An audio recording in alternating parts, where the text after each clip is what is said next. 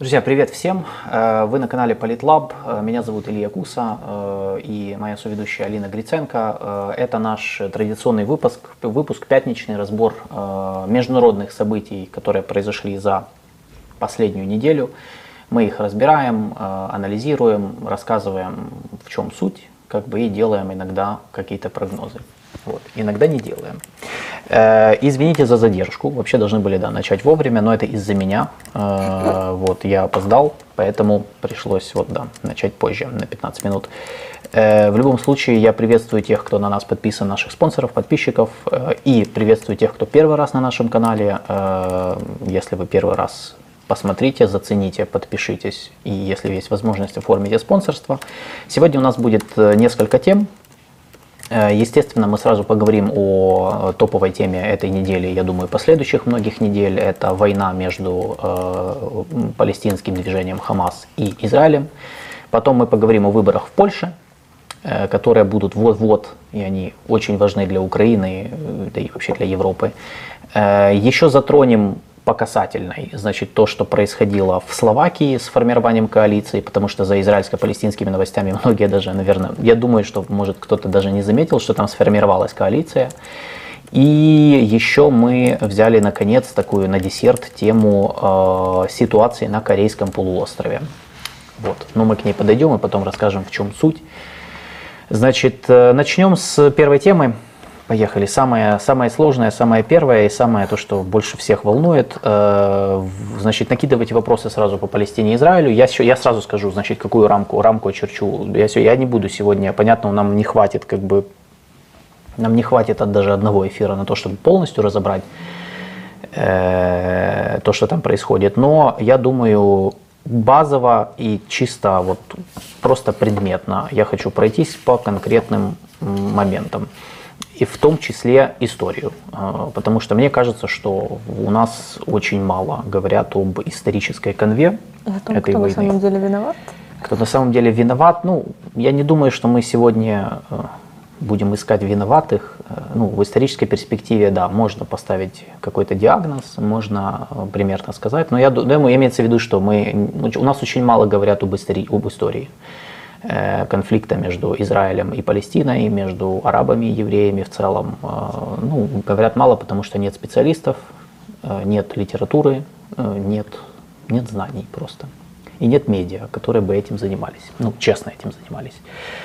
Поехали. Значит, начнем с... Ну, я не буду, конечно, все знают, что произошло, поэтому сразу я хотел, сразу начну с исторической справки. Значит, мы сейчас, ну, вернее, начну с актуальной информации. Значит, на данный момент эм, сколько уже прошло с 7 октября? Почти ну, неделя. Почти неделя, завтра уже неделя. скоро, да, завтра неделя, завтра неделя уже, да, да. уже как быстро.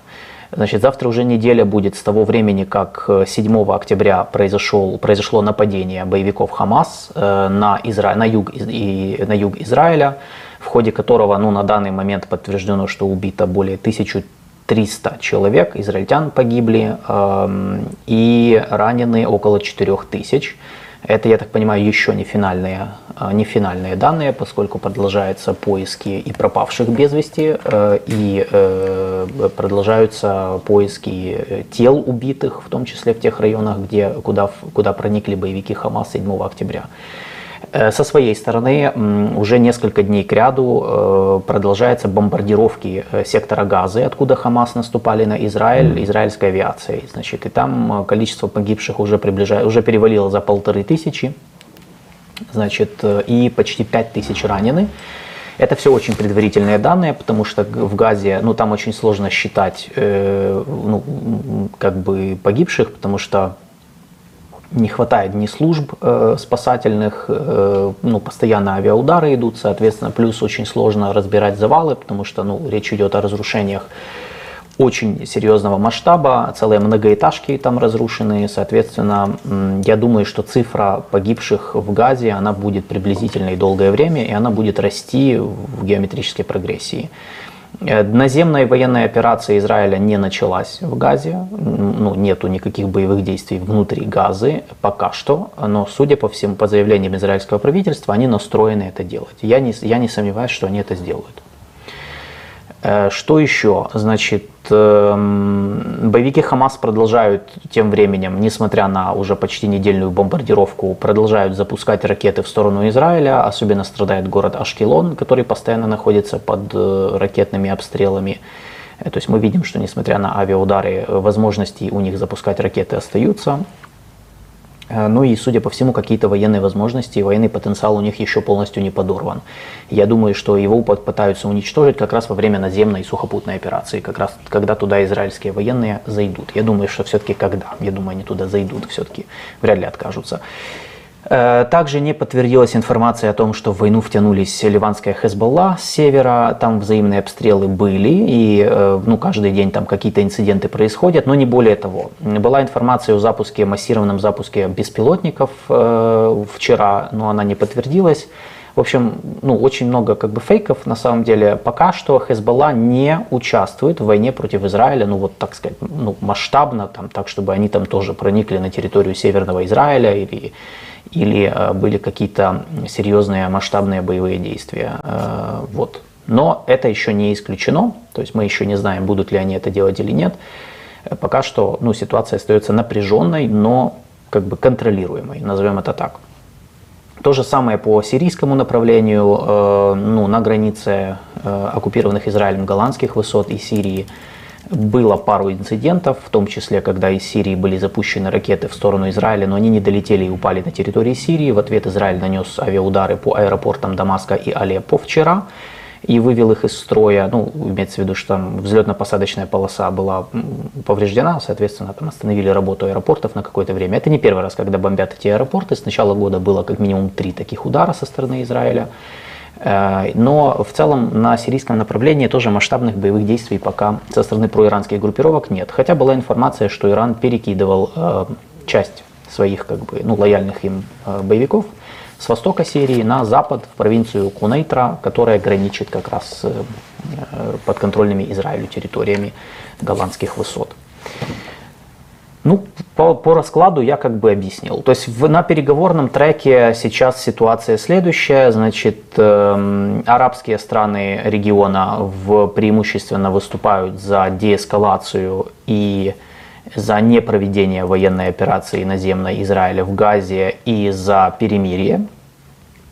Э, плюс э, многие из них, они вернулись к риторике о, о необходимости создания независимого государства Палестина в границах 1967 года. Э, к этому же, к этой же позиции присоединилась Турция в особенно такой наступательной форме. Эрдоган каждый день об этом говорит, или его министры, они прям очень активны и в социальных сетях, и в официальных заявлениях в медиа.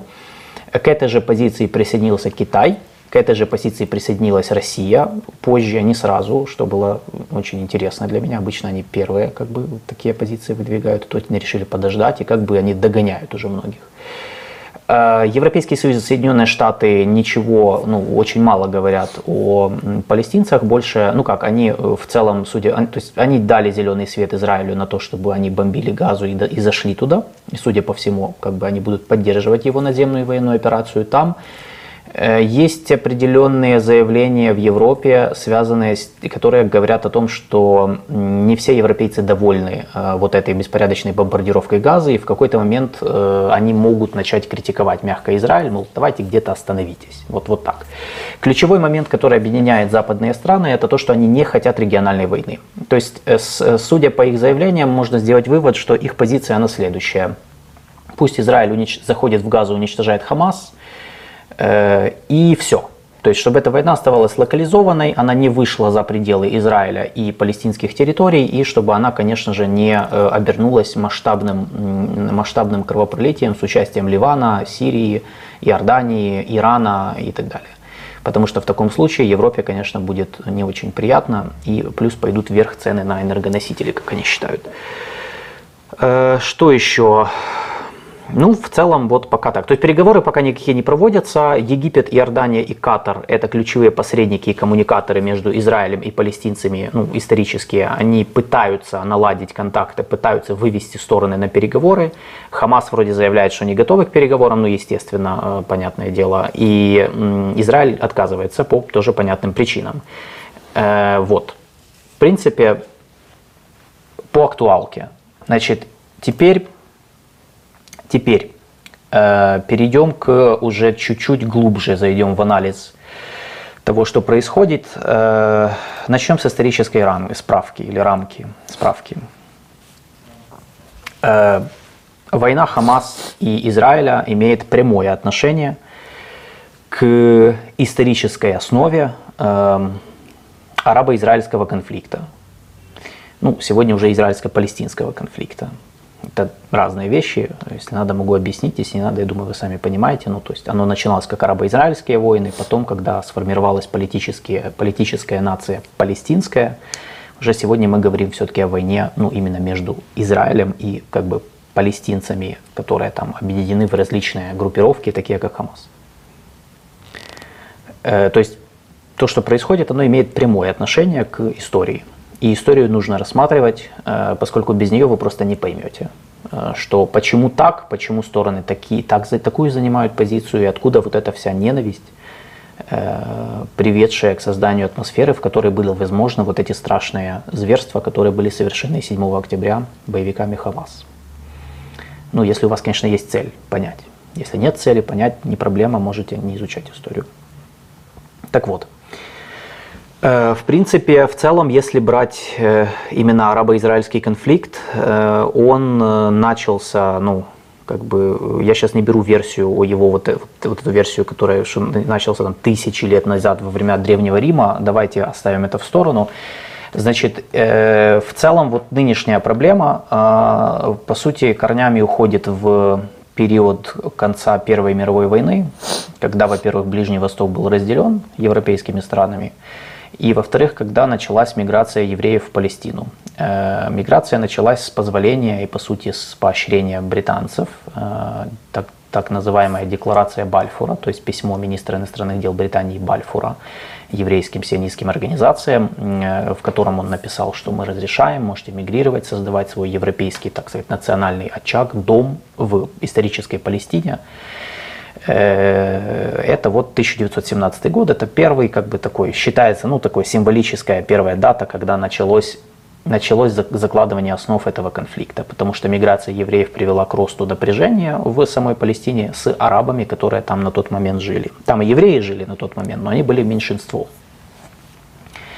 Э, значит, понятное дело, что это привело, как я сказал, к росту э, межэтнического напряжения, которое в общем-то, к 30-м годам, оно стало реально, э, оно привело к, э, ну, сначала э, в целом были, были конфликты, стычки, споры за землю, потом в итоге, в итоге это привело к полноценным вооруженным столкновениям между евреями и арабами, особенно 36-39 годы, это было, было большое арабское восстание в Палестине, взаимные погромы, Э, в общем, британцы, столкнувшись с этой проблемой, а именно они были, э, они управляли территорией Палестины, ну, современного, по сути, в которую входит и современный Израиль, и палестинские территории. Э, это была их подмандатная территория по результатам Первой мировой войны.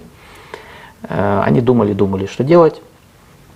Сформировали даже специальную комиссию, которая поехала в Палестину и изучала там ситуацию. То есть что ж там, э, комиссия пила, так называемая, они поехали, значит, они там поговорили с людьми, там что-то ездили по, по территории, по региону, в итоге э, сказали, что, вы знаете что, наверное, надо создать два государства.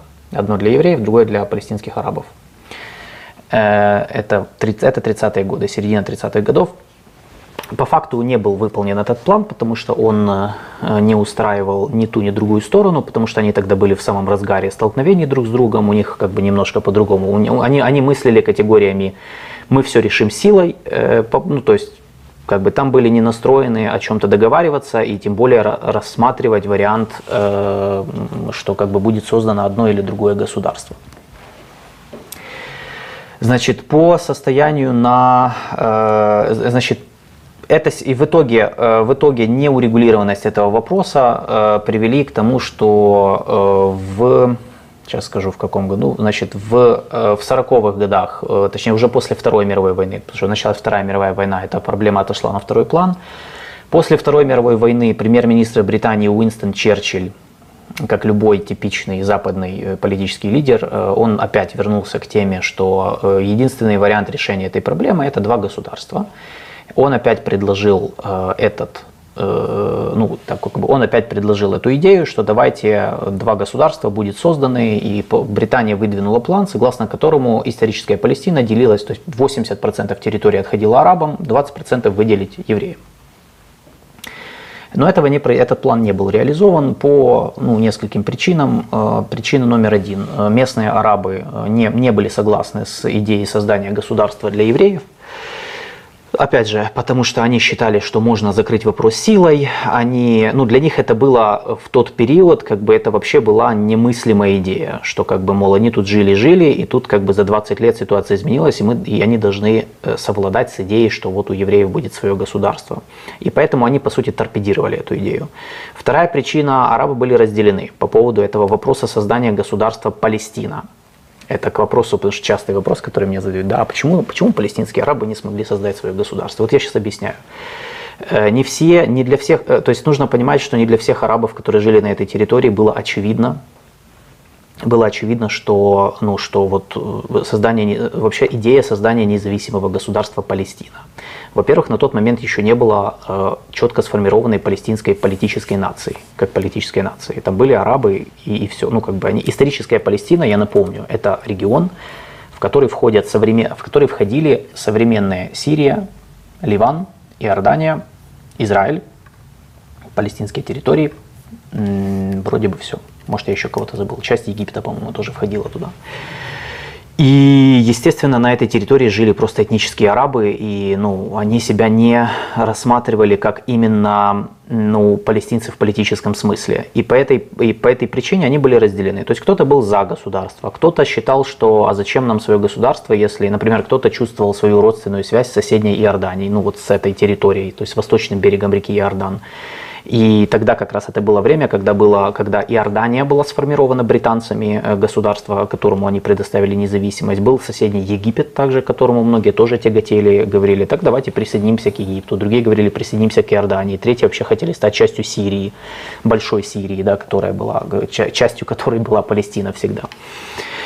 И, собственно, э, то, есть, то есть арабы были разделены, они не могли, они не могли четко э, сформулировать как бы, свою позицию по поводу идеи создания государства, э, именно своего государства, они были не готовы к ней. И еще одна причина, связанная с, собственно, амбициями арабских политических правителей, которые возглавили вот эти созданные британцами государства типа Иордании и Египет.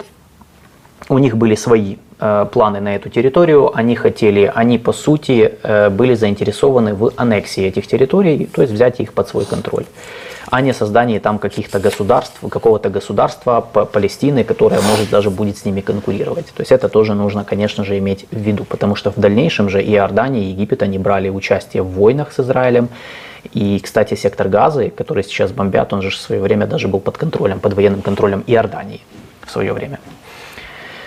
Вот.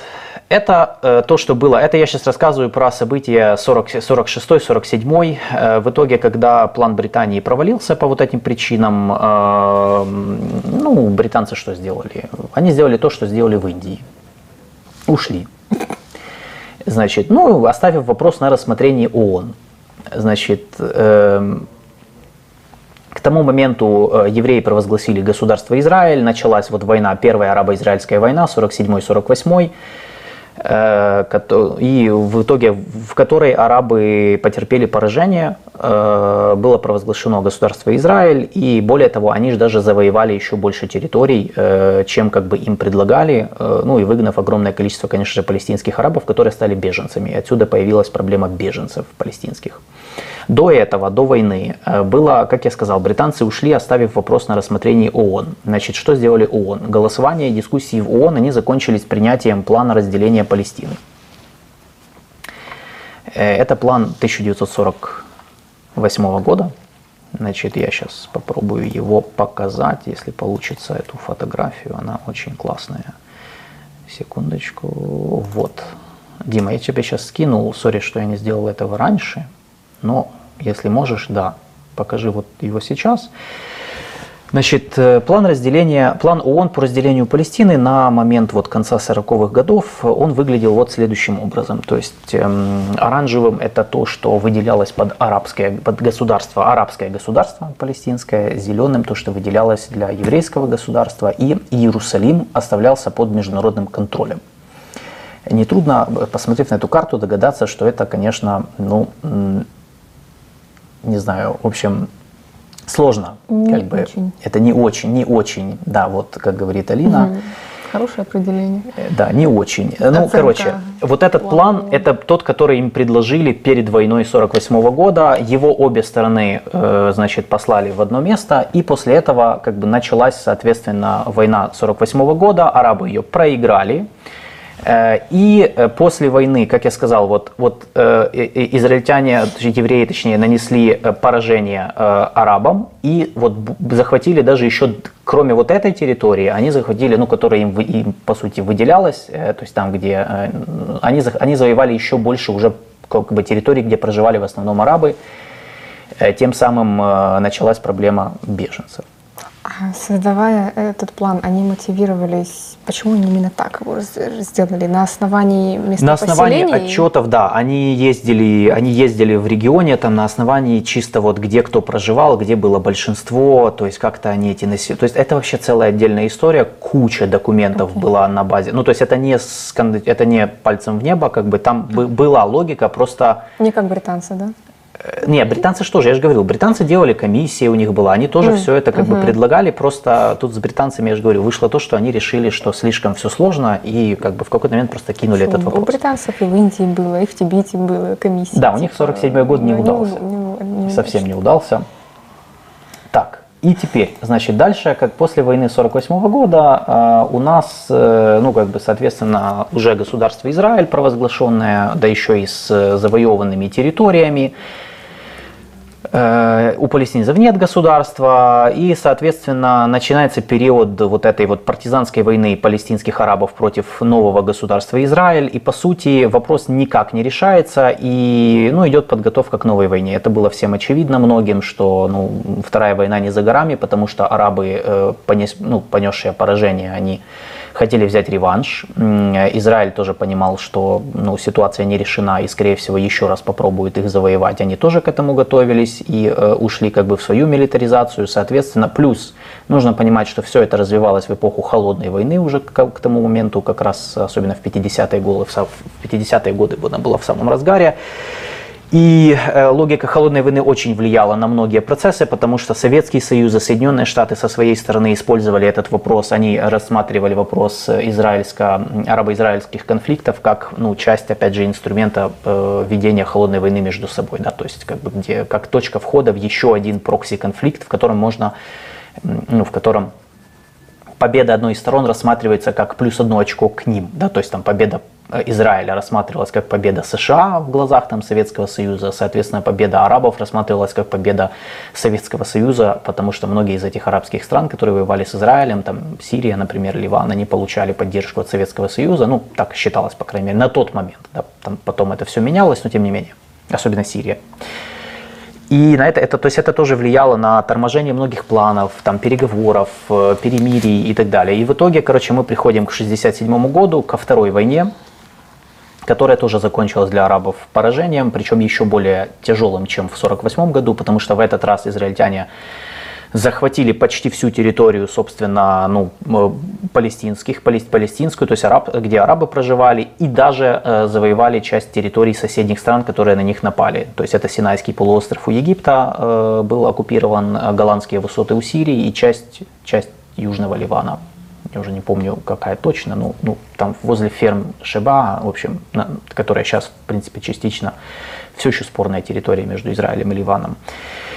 И э, я сейчас скину, вот у нас появилась ситуация теперь, эм, как она поменялась после войны 67 года. Сейчас покажу тоже на карте, чтобы мы могли сравнить две карты, как было в 48 и как стало в 67 Вот это после 67 года. То есть э, вот, э, в принципе, заштрихованы это территории, которые э, Израиль оккупировал в ходе войны 67 года. То есть тут мы видим, что территория палестинцев ужалась еще больше. Более того, она была оккупирована, включая и сектор Газы, и Западный берег, и вот голландские высоты у Сирии, Синайский полуостров у Египта и как бы все остальное. Ну, то есть вот, вот это вот та, та, по сути, тот статус, который э, сложился в, ну, который в некотором смысле э, сохраняется и до сих пор. Ну, там, кроме там, Синайский полуостров все-таки Египту вернули, потому что Израилю не, не был нужен. И, ну, после того, как они э, особенно, это было одним из э, причин, почему потом Египет и Израиль все-таки подписали мирный договор. Сирии голландские высоты не вернули. Вот. И э, недавно, как-то три года назад или четыре года назад, при Трампе их уже ну, формально аннексировали. Израиль, я имею в виду. Так, и дальше э, с 67 года, э, после, то есть да, вот как раз вот это вот сравнение, то есть у вас слева у вас план вот ООН разделения Палестины, ну а после 67 года, как вы понимаете, все планы, связанные с 48 годом, они были не актуальны. Э, в итоге у нас сложилась ситуация, в которой палестинские арабы, они еще больше радикализировались, э, и, в общем-то, ну, плюс у нас был подорван переговорный процесс, потому что э, требования 48 года были не актуальны, Израиль начал говорить о том, что окей, давайте создавать государство Палестина, но теперь границы, 6, что, то есть они хотели, они, они настаивали на признании границ 67 года, а не 48 по понятным причинам, ну, чтобы сохранить свои завоевания. Плюс для часть, э, эм, часть э, евреев посчитали, что 67 год это такая, э, такая как бы убер победа и что все, этот статус-кво будет закреплен навечно и начали селиться на территориях, на палестинских арабских территориях. То есть, и так родилась еще одна проблема, связанная с этим конфликтом, связанная с так называемой поселенческой политикой Израиля, когда Израиль начал строить еврейские поселения на оккупированных территориях, где жили арабы, э, попутно часто выселять арабов с этих земель и как бы туда заселять, заселяться стали еврейские поселенцы. Что родило еще одну проблему, вот эту, которая до сих пор, по сути, по ней спорят, по поводу того, что Израиль незаконно заселяет оккупированные территории, ну, незаконно с точки зрения международного права. Э, до сих пор, по сути, это, это, эта политика, она осуждается, но как бы никогда никто никаких санкций против Израиля за это не вводил. Ну а Израиль, соответственно, не обращал внимания на критику поселенческой политики. Причем эту политику часто критиковали даже Штаты, которые были союзником Израиля. Э, после войны 1973 года окончательно стало ясно, что арабы не могут победить Израиль, государство Израиль это факт, уже ничего с этим не сделать. И э, Египет, Египет стал первой страной, которая подписала мирный договор с Израилем, признала его в 1978 году. В 1994 второй страной стала Иордания. Ну и, в принципе, на этом, на этом как бы можно сказать, что большая часть арабского сообщества, они отказались от идеи, ну вообще, ну не то, что как формально многие не отказались в публичной политике, но по, по факту все пришли к пониманию, что Израиль не уничтожить. Ну все, эта идея сбросить Израиль в море, она не актуальна и уже как бы, ну все, много времени прошло, это нереально. И мы подходим к, собственно, да, э, что еще нужно понимать. Значит, э, секундочку, я еще, у меня есть еще карты, очень интересные, которыми я тоже хочу поделиться. После 67 да, 93 э, год, еще один важный момент. В 1993 году э, значит, были подписаны, э, ну, израильско-палестинские переговоры дали первые плоды, были подписаны, ну, потому что палестинские арабы продолжали постоянно терроризировать Израиль, израильтяне с ними, вели долгую борьбу, в итоге, в итоге как бы все это в том числе вынудило пойти, ну и плюс развал Советского Союза, окончание Холодной войны, все это привело к возобновлению мирных переговоров. И в 1993 году были подписаны соглашения Осло, э, согласно которым э, ну, палестинцы получили свое первое, назовем это, государственное образование, протогосударственное образование была сформирована палестинская национальная автономия на территориях, ну, по сути, на территориях 1967 года. То есть на тех территориях, которые э, как бы были оккупированы Израилем, э, там, где проживают палестинские арабы. Ну, по факту я сразу скажу, потому что э, ну, соглашение в Осло 93 года это был, по сути, первый, единственный на сегодняшний день такой серьезный дипломатический и политический успех, э, который не был реализован в полной мере. То есть сегодня мы уже говорим о смерти, по сути, этих переговоров, этого процесса. Ну, не сегодня, я бы даже сказал, что по сути, эти все вещи стали неактуальны еще ну, при Трампе окончательно, когда Трамп, во-первых, эм, ну, привел, он, он э, разрушил несколько ключевых компонентов, которые были предметом переговоров между палестинцами и израильтянами. Он признал Иерусалим столицей Израиля, хотя по переговорам он должен был решаться, этот вопрос должен был решаться на переговорах. Э, как известно, палестинцы, они хотят э, столицей своего государства, ну, будущего, сделать Восточный Иерусалим. Израиль против этого всегда был. И Трамп, по сути, стал первым американским президентом, который признал Иерусалим столицей Израиля. Э, и аннексия голландских высот отдельно э, усложнила весь процесс, потому что ну, как бы закрыла один из вопросов, который мог привести к примирению Израиля и Сирии. И в свое время, кстати, несколько раз были переговоры об этом. Э, ну и, опять же, был, была деактуализирован вопрос возвращения палестинских беженцев. Э, поскольку, в принципе, и Соединенные Штаты при Трампе, они перестали, они посчитали, что этот вопрос закрыт, и как бы Израиль, израильские лидеры тоже, они на сегодняшний день считают, что этот вопрос закрыт, мол, никакого возвращения палестинских беженцев быть не может. А без возвращения палестинцы не согласны обсуждать э, образование своего государства. Короче говоря, переговорный процесс лет 15 назад еще, если так уже вот смотри, так как бы глубже смотреть, он по сути, зашел в тупик и все, и он не, ну, его не было. То есть вот, потому что часто критикуют мирный процесс, его не было последние лет 15, если не больше. А начиная с администрации Трампа, он не просто зашел в тупик, а конфликт обострился. Потому что те основы переговорного процесса, которые были заложены в 80-х, 90-х, от них просто отказались. То есть их выкинули и сказали, что они не актуальны, и давайте двигаться дальше. И это, в свою очередь, как бы сподвигло израильских политических лидеров на такую мысль, что ну а действительно, а что не двигаться дальше? Ну, раз это все не актуально, на палестинцев можно не обращать внимания. А плюс, когда Трамп э, убедил э, арабские государства установить дипотношения с Израилем, признать Израиль без решения палестинского вопроса, потому что до этого момента ну, кроме Египта и Иордании, которых многие порицали за то, что они подписали мирный договор с Израилем, арабские государства держались такой, у них был такой консенсус, что мы не признаем Израиль без уступок по палестинскому вопросу. То есть вот давайте вы сначала делаете уступки в переговорном процессе с палестинскими арабами, а потом мы вас признаем. При Трампе, по сути, этот консенсус нарушился, когда Бахрейн, Объединенные Арабские Эмираты и Марокко решили все-таки установить дипотношения с Израилем без решения палестинского вопроса. То есть там на словах они сказали, да-да, мы помним о палестинцах, да, конечно, все будет решено, но по факту э, объективный интерес взаимодействия с Израилем, он взял верх, и они решили как бы, ну, на уровне элит политических, потому что, ладно, сейчас вернусь к этому, они решили пойти на сделку с Израилем и его признали. И это привело к тому, что и в Израиле тоже политические лидеры решили, что ну, это работает, давайте со всеми так. И, в общем-то, запустили такой процесс, что палестинский вопрос отходит на второй план, э, и можно дальше как бы подписывать договор, ну, по сути сотрудничать с арабским миром, а палестинцы как бы, потому что на палестинцев уже никто не обращает внимания. И так и запустился процесс, в том числе с Саудовской Аравией, вот, который шел последние месяцы при посредничестве Соединенных Штатов. Э, в этом контексте нападение Хамас 7 октября, конечно же, э, ставит под сомнение на какой-то период, я думаю, не навсегда, но на какой-то период вот этот подход, что вопрос Палестины можно проигнорить и вообще на него не обращать внимания.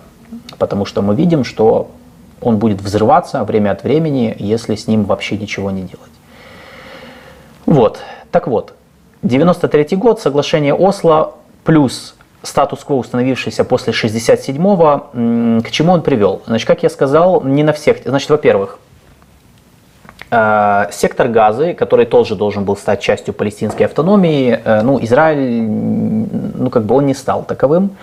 Э, Израиль оккупировал сектор Газа в 67-м и оставался там до 2005 года. Многие не знают этого факта, что ну, Газа, по сути, стала, ну, оттуда вышли израильские войска только в 2005 году. Это было одностороннее решение тогдашнего правительства Ариэля Шарона. Э, на западном берегу реки Иордан со столицей в Рамалле была сформирована палестинская автономия, так называемая, во главе которой встал э, Ясир Арафат сначала, ну точнее, я вот, кстати, э, ну в общем, движение Ясера Арафата, то есть организация освобождения Палестины, движение ФАТХ, которая, по сути, таким образом стала единственным и главным представителем политическим палестинского народа, ну как палестинских арабов. К тому моменту политическая нация палестинская, она уже была сформирована. То есть на данный момент, и на данный момент мы об этом говорим. Это к вопросу о том, что палестинцев не существует, они существуют как политическая нация уже точно. И сформировались они особенно, вот уже окончательно, в 1967 году в разгар войны. То есть это тоже момент, потому что ну, многие, то есть многие говорят, что вот Палестины никогда не существовало, имеется в виду как именно палестинского народа, да, и это правда, его не существовало до 60-х годов. И палестинский политический национализм, ну, именно палестинский национализм, он же возник в ответ, в разгар войны с евреями, в ответ на, на по сути, еврейский сионизм. То есть это два, то есть вот это и то же самое, как и израильская политическая нация, это тоже по большому счету, ну, тоже она не так давно на самом деле появилась. Вот, это тоже то, что, что нужно помнить. И поэтому на данный момент, э, да, так вот, что произошло после 67-го, как выглядит, как выглядит, то есть что установилось, вот 67 и 93 это две даты, которые сформировали статус-кво, который до сегодняшнего дня сохраняется на палестинских территориях. То есть как они управляются и что там происходит. Первая карта, давай я тебе сейчас скину вот так, можно ее вывести. Э, первая карта, сейчас ее выведут, это по вопросу, да, как сегодня выглядят, эм, как, вот они, как сегодня выглядят палестинские территории. Значит, э, в целом население население этих территорий э, почти 3 миллиона человек. Значит, э, западный берег реки Иордан, который должен был весь стать, ну, то есть палестинские территории все должны были стать частью палестинской автономии, по факту этого не случилось. Они были разделены на три зоны, э, и они сегодня, то есть разделяются на три зоны. Так называемая зона А, которая красным выделена, это зона, которая, это те районы, западного берега, которые находятся под полным контролем палестинской автономии. То есть палестинцы там ими контролируют, имеют там полицейские силы, в общем, все как в любом такое самоуправление полное. Зона Б – это то, что выделено ну, таким вот зеленым цветом, по сути. Эм, это там как бы совместный контроль э, палестинцев и израильтян но при этом э, ну, израильтяне доминируют, потому что э, их силовой контроль за ними. То есть Израиль сохраняет за этим силовой контроль за этими территориями и часто может этим пользоваться там, для того, чтобы как-то менять какие-то вещи, там, связанные в том числе с э, землей, там, э, недвижимостью, в общем, ну, кор- короче, то есть там как бы совместный контроль, но то, поскольку Израиль сильнее палестинской автономии, естественно, и поскольку за ним сохраняется силовой контроль, то как бы многие вещи там часто решаются через Израиль, через израильские власти. И зона С, зона, э, э, э, зона С, которая это полный контроль и гражданский, и военный Израиля. То есть это те территории, которые как раз вот считаются оккупированными, где, которые не должны быть оккупированы, но Израиль там как бы часто их объявляет закрытыми военными зонами. Там же, в этих территориях, они были использованы в свое время для строительства поселений как бы еврейских, которые незаконны с точки зрения международного права считаются. Вот. Э, теперь э, какая пропорция, как мы видим, э, всех этих территорий? То есть, в принципе, да, тут вот на этой же карте видно, что из почти 3 миллионов палестинских арабов, которые населяют эту территорию, 56% живут в зонах А, то есть вот они сконцентрированы в этих красных районах, 40% живут вот в тех районах, где совместный контроль, где израильтян, израильтян и палестинской автономии, и только 2,5% остаются жить в зонах С, ну по понятным причинам, поскольку чаще всего их оттуда выселяют просто в том числе. Вот. Еще одна карта. Это вот просто, чтобы первое понять. Теперь поподробнее про зоны, э, чтобы мы тоже это знали. Сейчас, эм, секундочку. У меня оно есть, по-моему, у меня оно должно быть. Э, по поводу Я думаю, это оно. Да, вот. Да, по поводу зон, то есть еще раз, э, тут просто еще одна карта, тоже наглядная, достаточно, э, она похожа на эту, ну да, вот. То есть, как я сказал, зона А красная, такая темно-красный э, цвет, это там вот как бы, которая находится под контролем. То есть палестинская автономия по факту это вот эта зона А темно-красная. Ну и зона Б тоже, хотя там есть моменты.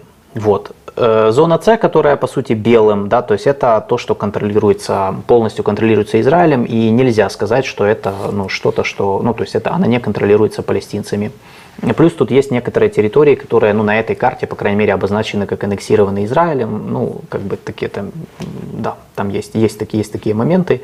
И Газа. Сектор Газа, вы видите, это отдельно, отдельный палестинский анклав. То есть палестинских анклавов их два. Западный берег справа, больший, и сектор Газы отдельно который э, тоже подпадает под зону А, но, как я сказал, до 2005 года там были израильские войска, и после того, как они оттуда вышли, они, сектор Газа стал частью палестинской национальной автономии, а через два года власть там захватили боевики Хамас, которые были конкурентами движения Фатх, как я сказал, которые управляют э, западным берегом.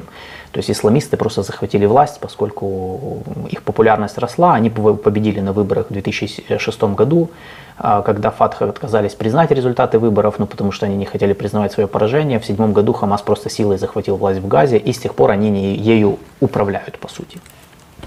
Так, вот так. Фух, я все это сказал. Вот, это было сложно. Но, э, значит, это, по, это вот чисто, я, я сейчас, это очень базово, я понимаю, потому что те, кто как бы глубоко понимают ситуацию, я знаю, что этого все равно недостаточно, но я просто не могу э, ну, сидеть и 5 часов читать лекцию про там, 75 лет конфликта. То есть в целом вот эта базовая инфа, которая на данный момент, я думаю, в этой, в этой дискуссии, в, этой, в этом эфире ее достаточно нам. Значит, что, э, что э, нужно понимать? Сегодня, то есть в связи с, в связи с э, трагедией 7 октября, значит, мы, ну, то есть все, все вот многие вещи, то есть какие последствия мы можем, вот, смотря на историю, э, мы можем для себя, что мы можем для себя вынести из этой всей истории? Первое. Как вы видите, эм, как бы основа историческая, то есть в глазах палестинских арабов первопричиной Э, в том числе событий 7 октября, это их позиция, является э, продолжительная оккупация Израилем их территорий. То есть то, что произошло после 48-го, потом усилилось в 67-м, потом не решилось после 73-го, а потом провалилось после 93-го года, после попытки мирных переговоров, это все приводило к постепенному формированию страшного ресентимента на арабских территориях, соответствующего ресентимента э, в Израиле в ответ на теракты, убийства, похищения, то есть террористические методы, к которым иногда прибегали палестинцы, вооруженное формирование палестинские в своей борьбе асимметричной с государством Израиль. И это создало атмосферу, в которой вот стало возможным вот эти вот страшные зверства, которые совершили боевики Хамас 7 октября э, на юге Израиля, когда они убивали в том числе просто ни в чем не повинных мирных людей. И ключевой момент, который нужно понимать, что э, это в э, данный, это, это, этот теракт, по сути, а это теракт был, поскольку методы были избраны террористические абсолютно, как бы он, по сути, э, он довершает картинку постепенного развала вот этих вот вот этого, ну, вот, вот, вот этой всей, э, этих всех договоренностей, переговоров, то есть той, того регионального порядка, который сложился вокруг Израиля и Палестины в 80-х, 90-х, нулевых, начале нулевых годов, э, то есть это и соглашение в Осло, это и попытки там переговоров, это и формирование квартета э, США, Европейский Союз, Россия, Саудовская Аравия, которые пытались решить этот вопрос. Все это сегодня уже не актуально. Ну, не то чтобы сам, само, сами события 7 октября так легко все разрушили, но 7 октября это вот, можно сказать, это пик, это вот уже апофеоз, который показывает, что э, ну, то есть конфликт не урегулирован, и он настолько не урегулирован, что, в принципе, он опять взрывается с новой силой и, по сути, переворачивает стол, э, ну, за которым уже никто не сидит, по сути, с 90-х годов, ну, вернее, с 2000-х годов, да, когда ну, уже становилось понятно, что переговорный процесс заходит в тупик. Это вот как бы момент, связанный с историей, э, историей самого противостояния. Э, я надеюсь, что я ответил на вопрос, да, почему, палестинц, почему палестинцам не удалось сформировать свое государство. Как вы видите, здесь несколько причин. Э, первая причина, потому что они сами в разные периоды своей истории, они сами были не уверены в этой идее. Потом, когда они были уверены, уже были совсем другие требования, у них уже меньше территории было, они уже были не согласны на эту территорию. Э, потом, ну, как бы они не смогли, они, они сами не смогли это сделать, поскольку были проблемы. Они внутри не могли договориться очень часто. Были моменты, когда у них была возможность что-то создать свое, но они их упустили, как это это не редкий случай в истории, когда, ну, бывают, да, моменты, которые упускаются или проигрывают э, битву за эти моменты.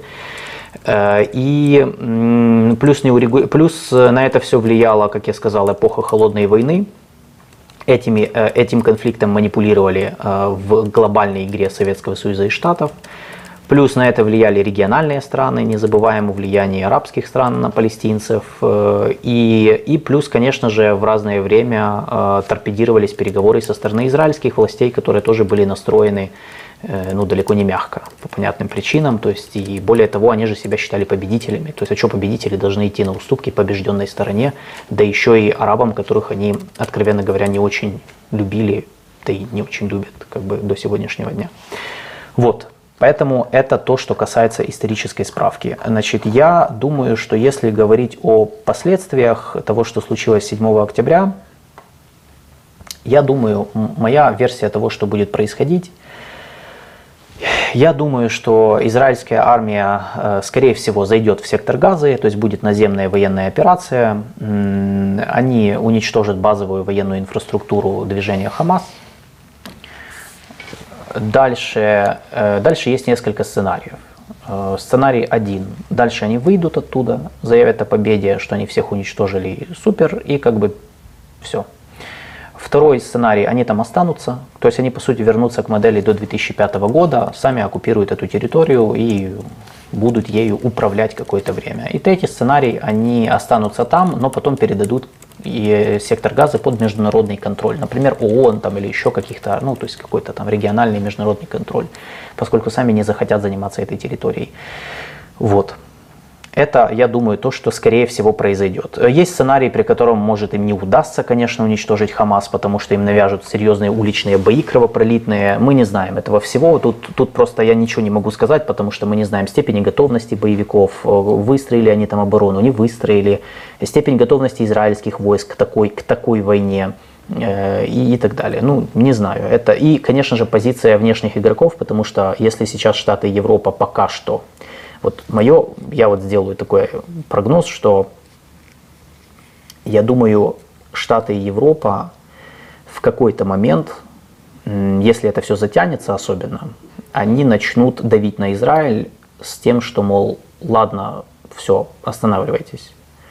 Ну, чем дольше будут э, появляться, чем дольше будут оставаться на, э, в телевизоре, условно говоря, картинки э, из газы, тем им сложнее будет выдерживать ну, вот это молчание, по сути. То есть они, ну, потому что сейчас они дали зеленый свет на бомбардировки, на наземную операцию. Но если это затянется, и если будет угроза э, региональной войны, я думаю, Штаты и Европа будут склонять Израиль к переговорам. Мол, хорошо, все, вы там выполнили, давайте, давайте возвращаемся к тому, что было.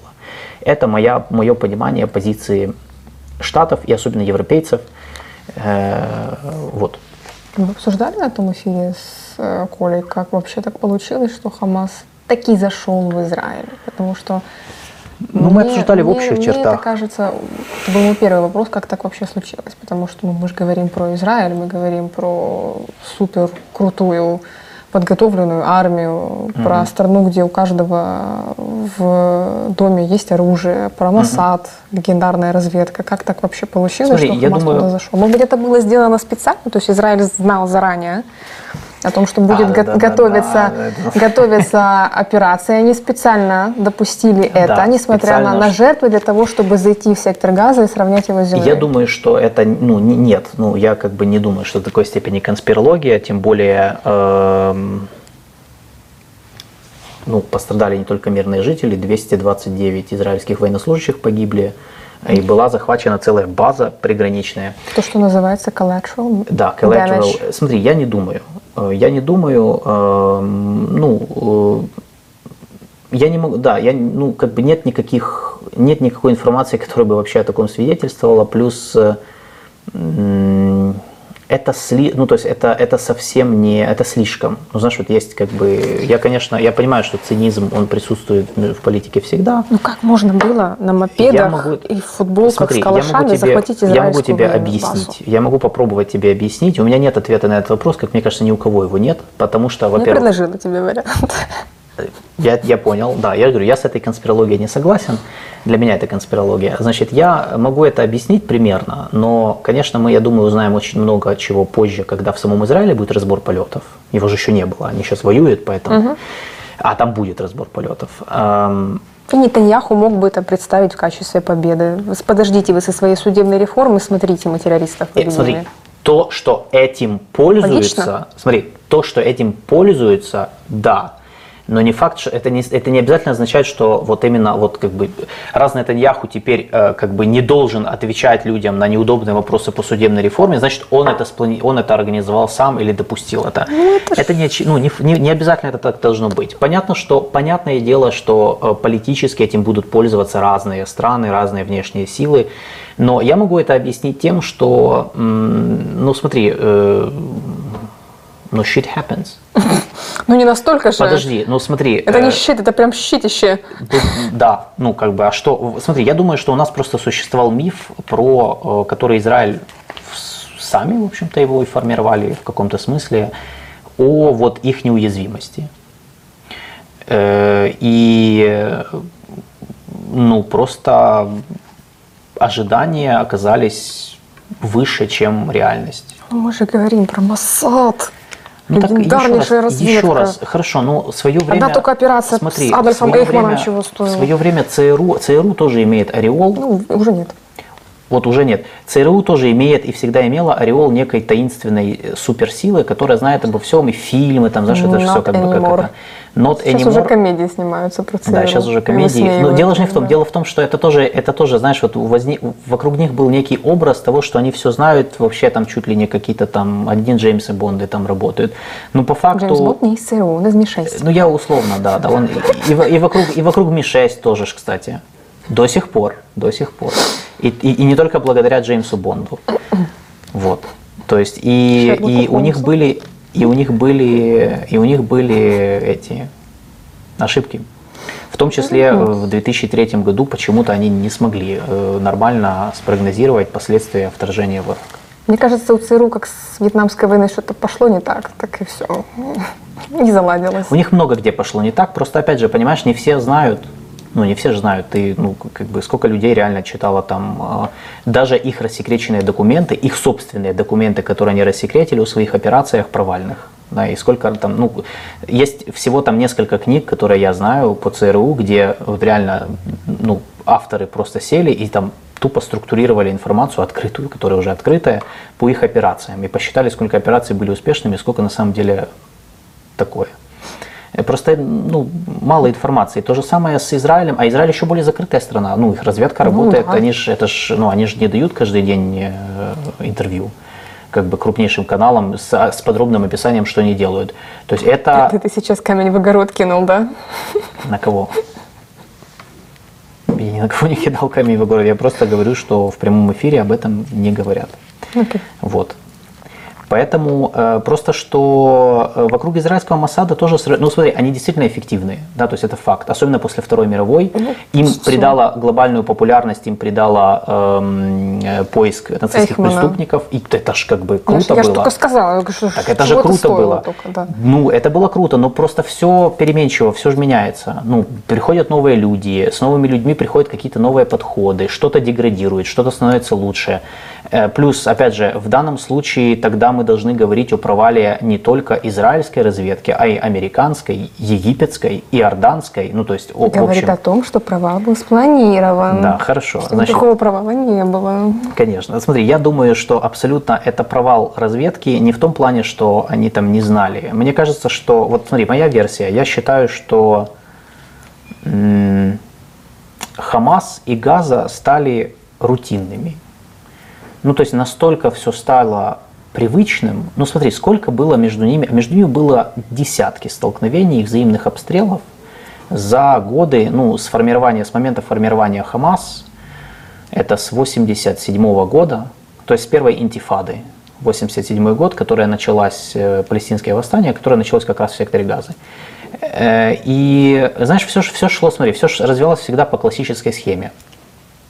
Хамас начинают обстрелы ракетные, большую часть ракет сбивают, какие-то не сбивают. Израиль в ответ бомбит газу, потом при египетских и посредниках заключается перемирие. Все, все объявили о своей победе, все, разошлись.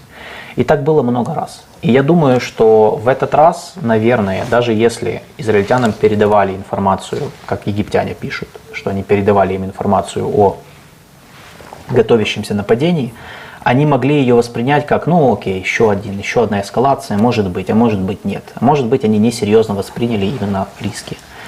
Вот. Поэтому как бы я... Ну и плюс, опять же, насчет вот этих вот людей на мопедах и в шлепанцах, я напомню, что эти кадры по поводу мопедов и шлепанцев публиковали сами боевики Хамас. Не факт, что именно эти люди прорывали границу ну, где э, я, например, ну, я, я фантастически, если я скажу, что э, их более подготовленные у них боевики это делали, а потом они сняли видео про то, как там уже дальше за ними заезжают вот Ну, эти чтобы вот... тоже создать вот этот... э, того, что, народ, да, народ пошел и Не, я имею в бы- виду, что Хамас в шлепанцах смог захватить суперкрутую израильскую да, базу. Да, и смотри, см- с- и смотри, они же готовились к этому, действительно готовились, потому что Медина, они просто завалили соц- соцсети э, видео, которые сами сняли, ну я про Хамас говорю, с разных ракурсов, со всех камер, которые возможны, и как захватывали КПП, и как захватывали приграничную базу, и как заходили, как расстреливали людей.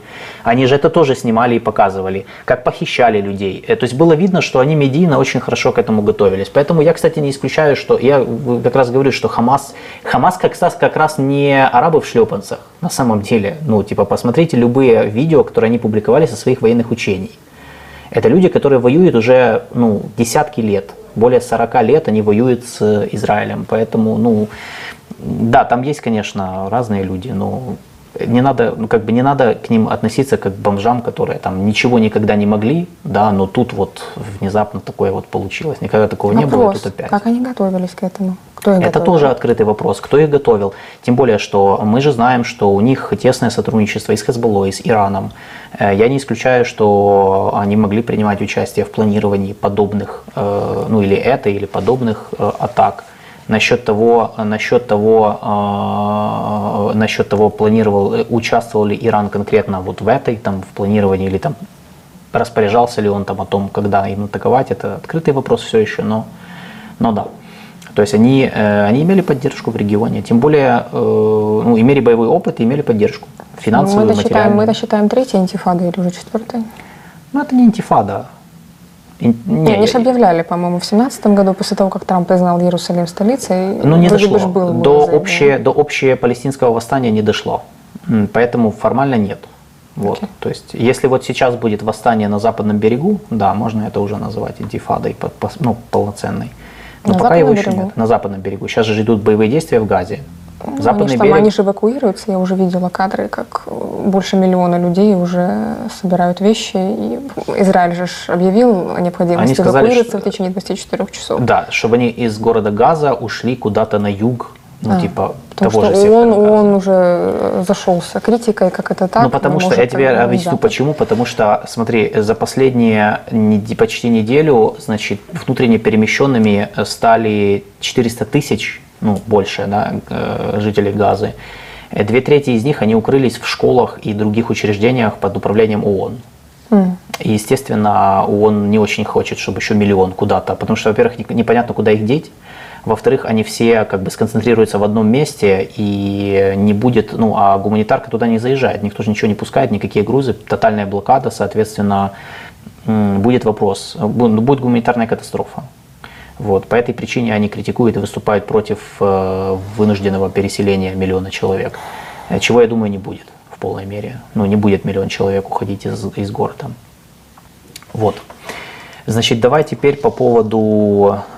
Какой странный мир у нас. Ну, почему странный? Потому что классический вооруженный конфликт на этнорелигиозной почве и территориальной, в основе территориальной, мне кажется, уже давно, давно все забыли. Э, ну, многие из вещей территориальных уже не актуальны. Что еще? Э, я думаю, еще э, нужно кое-что. Да, кстати, я напомню тоже важный момент по поводу Хамас. Я писал у себя в телеграм-канале, у Сиасада он называется, это телеграм-канал мой, посвященный Ближнему Востоку. Я кину, если хотите, кину, короче, в чат ссылку на него. Э, я в нем писал базовую инфу там про то, кто такие Хамас, потому что, опять же, у нас тоже, к сожалению, в медиапространстве не удосуживаются этому посвятить хоть какое-то, хоть какое-то внимание. Э, движение Хамас, э, я сразу скажу, оно было э, сформировано в 80-х на базе исламских благотворительных организаций, созданных движением, исламистским движением «Братья-мусульмане», которое было из Египта. То есть, по сути, изначально в 60-х Э, сторонники исламистов, движения братьев-мусульман, они занимались, они приехали в Газу, и ну, часто кто-то из местных, они создавали вот такие вот социальные проекты, по сути, которые там строили школы, больницы, там помогали бедным малоимущим семьям, а их было много. И э, ну, зачем они это делали? В том числе популяризируя свое движение, как бы продвигая панисламистские идеи. А, и надо сказать, что Израиль поощрял это все, даже поддерживал, потому что они рассматривали исламистов э, в противовес светским политическим, светским палестинским политическим силам, которые тогда были главной, э, движущей, э, главными врагами Израиля. И потом на базе вот этих всех исламистских проектов сетки благотворительных организаций в 80-х, в 80, 80-х годах было, было сформировано движение Хамас – к вооруженной борьбе они перешли во время первой интифады в 1987 и с тех пор они активны в секторе Газы. Как я сказал, уже в 2007 они захватили там власти, с тех пор они там доминирующая сила вместе со своими коллегами, так сказать, палестинским исламским джихадом. Это еще одна палестинская военизированная чисто группировка, потому что Хамас имеет военное крыло и политическое. Э, палестинский исламский джихад – это чисто военизированная группировка которая тоже сложилась в 80, 80-х годах, в 81-м, еще до Хамас, в Египте. Потом они оттуда переехали в Газу. Вот, это тоже какие-то вещи, которые, возможно, вам для контекста нужны будут, может быть, нет. Все. Я думаю, что э, давай я возьму по вопросам теперь пройдусь, потому что я представляю, что их может быть много. Э, по Укра... Так, поехали. Эм, поехали, поехали.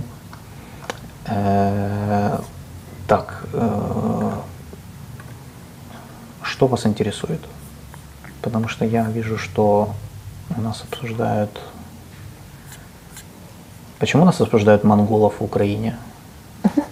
Потому что опять начали спрашивать, кто ты по национальности. Я спросила, почему никто не интересуется моей национальностью. А почему никто не интересуется твоей национальностью? И потом я сказала, что где-то у меня в роду были монголы, ага. которые, ну, короче, а, где-то там монгол зашел в 13 веке в Полтавскую область, и теперь, вот, собственно, да.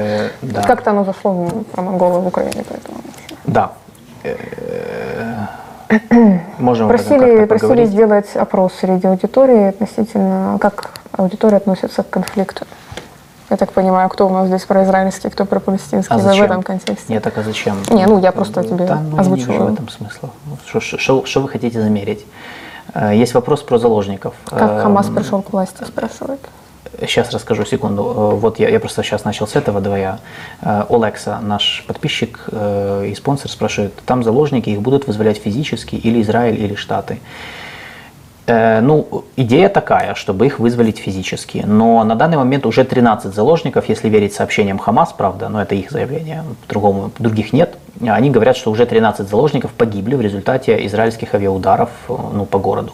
Ну, и, то есть всего у них там ну, называлась цифра в 100-150 заложников, которые должны быть в городе. Ну, ну да, то есть идея, и, и премьер-министр Израиля об этом говорил, и Штаты говорили, что, конечно, идея в том, чтобы их освободить.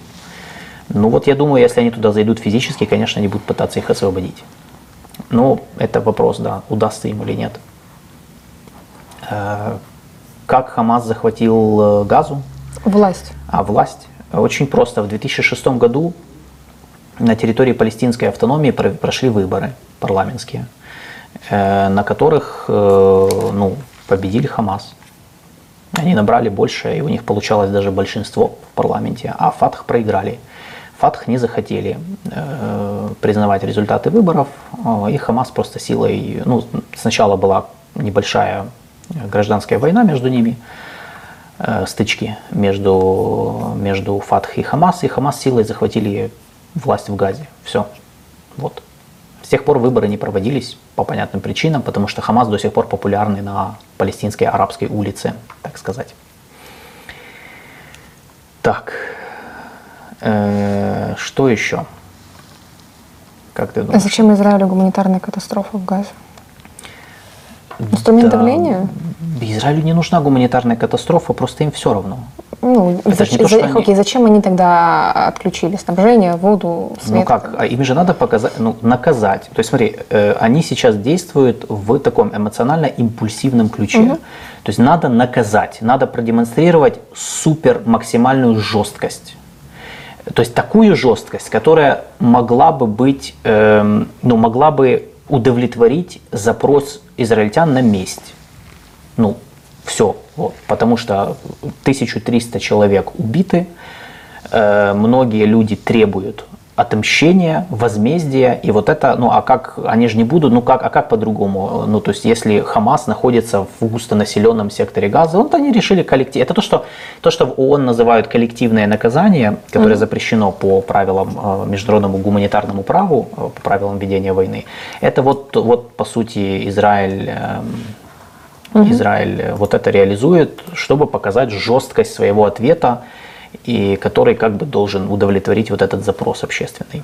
Вот. И это будет продолжаться, пока, я думаю, наверное, не остынут эмоции, не знаю. Или пока Хамас не будет уничтожен, или хотя бы не создастся видимость его уничтожения. Да, а гуманитарная катастрофа – это неизбежное следствие этого всего, конечно. Эм, что еще? Почему Иран против Израиля? Есть вопрос тема отдельного Бывшие эфира. стратегические союзники. Да, кстати, это тема отдельного эфира, почему Иран против Израиля. Ну, давайте, если кратко, я вам скажу так, что между ними идет классическая э, борьба за региональное лидерство, даже геополитическое во многом по своей природе. Вот. То есть этому конфликту, как многие думают, что там тоже он тысячелетний, нет, конечно, он на самом деле с середины 90-х годов, может даже чуть позже начался.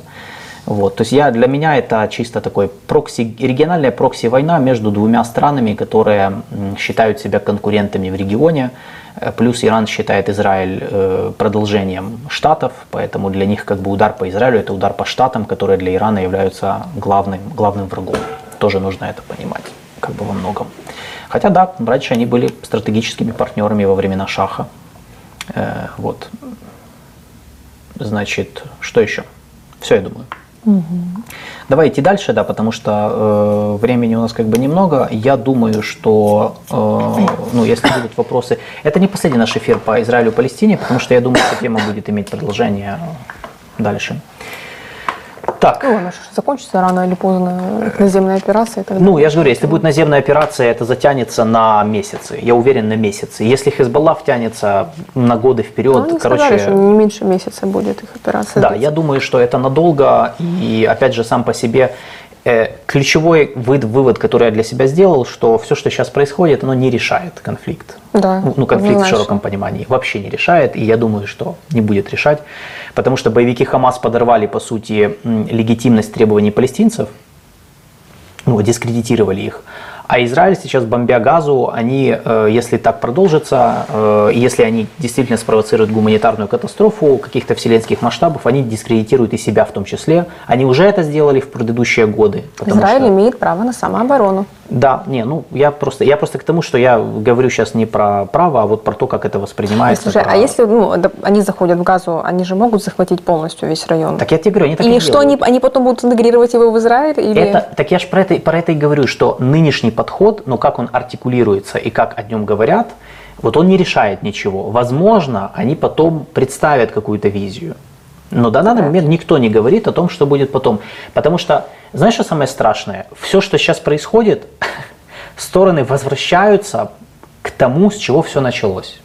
Опять к дискуссиям о том, роль палестинских арабов, опять дискуссия о государстве Палестина, опять дискуссия о том, какой Израиль строит государство, да, какое по природе это государство с Переселить ну, как бы... на западный берег и сделать западно-палестинское государство. Так я тебе говорю, нет, Значит. так это все, смотри, это все интересные версии, но просто мы опять возвращаемся, то есть спустя, э, как бы, ну, считай, 70 лет, опять возвращаемся в ту же, вот, в ту же позицию, где все были, уже несколько раз. И э, именно отсутствие ответа на вот эти вот, по сути, глубинные вопросы, оно будет постоянно воспроизводить эту ситуацию э, насилия. Постоянно. Я в этом убежден. 70 лет это показывали.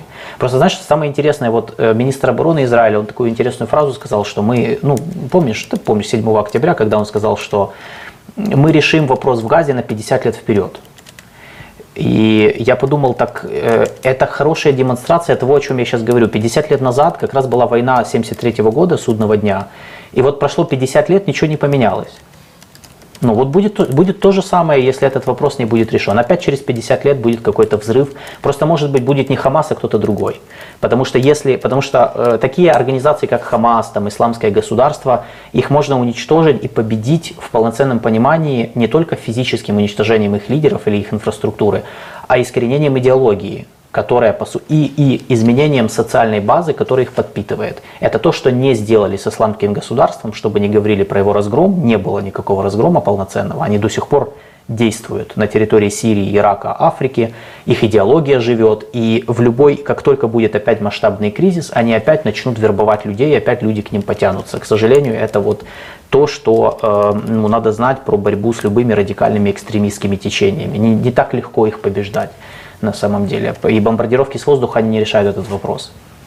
Поэтому, да, к сожалению, тут как бы у меня достаточно такая немножко мрачная картинка ближайшего будущего. А вот дальше, ну, будем смотреть. Многое будет решать израильские лидеры. Реально, вот как они будут решать, потому что сейчас, ну, карты в их руках многие.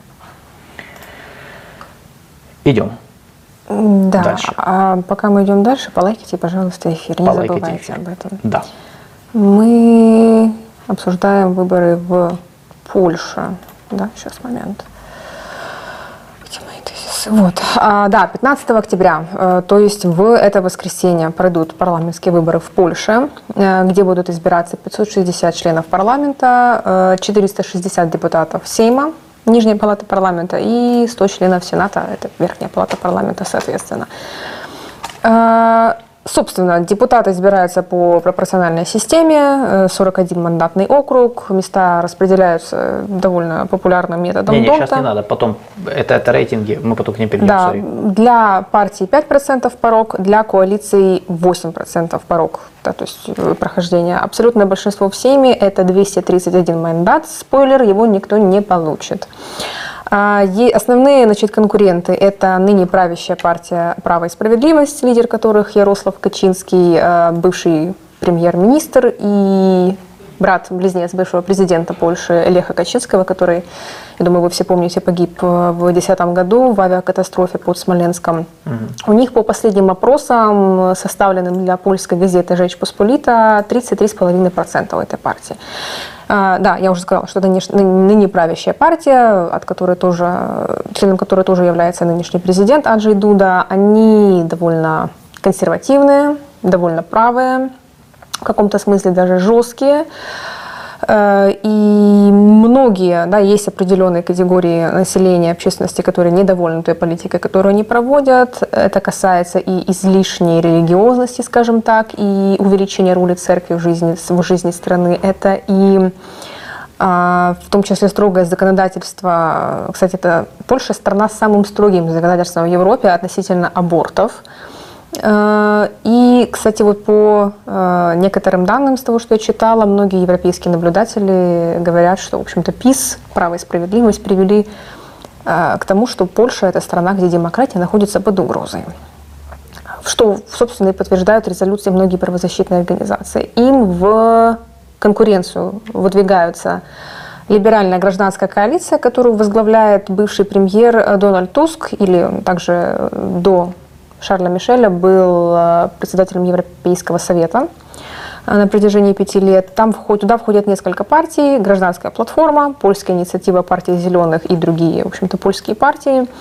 Это, собственно, такие левые, либеральные, скажем так, да, либерально-демократические партии, которые их основная как бы задача, то, что они предлагают, по сути, очень мало чего конкретного, несмотря на то, что они выпустили такой, скажем так, памфлет, э, где прописали 100 задач, которые они собираются выполнить в течение 100 дней, если вдруг они, им получится выиграть выборы. Э, они хотят просто откатить все на 8 лет назад, когда ПИС пришли к власти, собственно, в стране. Вернуть все, в общем-то, на, на те рельсы, поставить, когда Дональд Туск был а, премьер-министром. У гражданской коалиции по данным э, соцопросов 28% популярности среди опрашиваемых. И еще у них есть э, другие партии, в частности, например, Третий путь, э, Левая, Конфедерация. Конфедерация – это ультраправая партия. У них в среднем 10 плюс-минус 9-10%.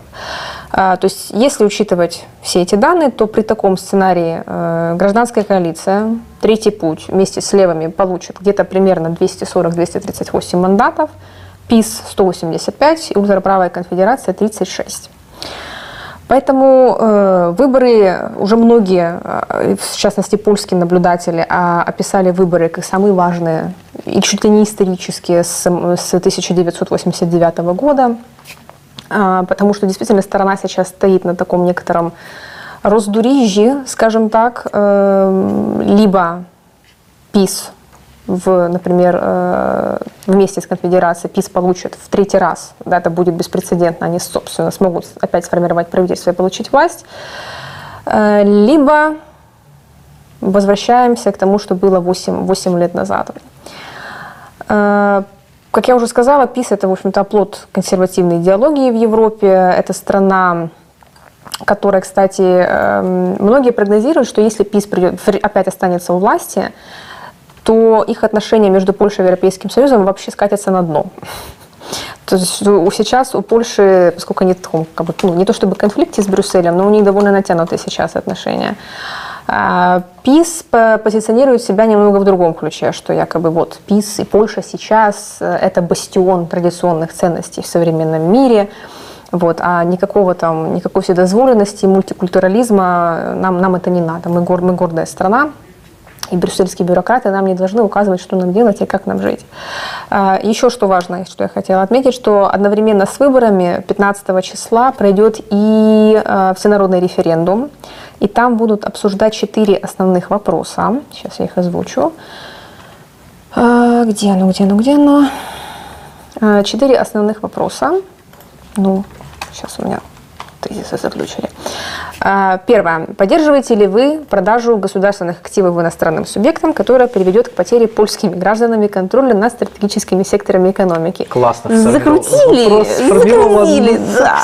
Совсем, совсем не Вопрос номер два. Вопрос номер, это да, это все, это как бы э, референдум э, ПИС позиционирует как попытка сохранить суверенитет страны. Вопрос номер два. Ну, Поддерживаете ли вы повышение пенсионного возраста, в том числе возвращение увеличенного до 67 лет пенсионного возраста для мужчин и женщин? Вопрос ну, номер три. Поддерживаете ли вы ликвидацию стены на границе между Республикой Польша и Республикой Беларусь? Это на фоне... Ликвидацию? Стены? Ликвидацию. А чего? Это на фоне а, же угрозы с Востока, Россия, Беларусь нападение? плюс Вагнер.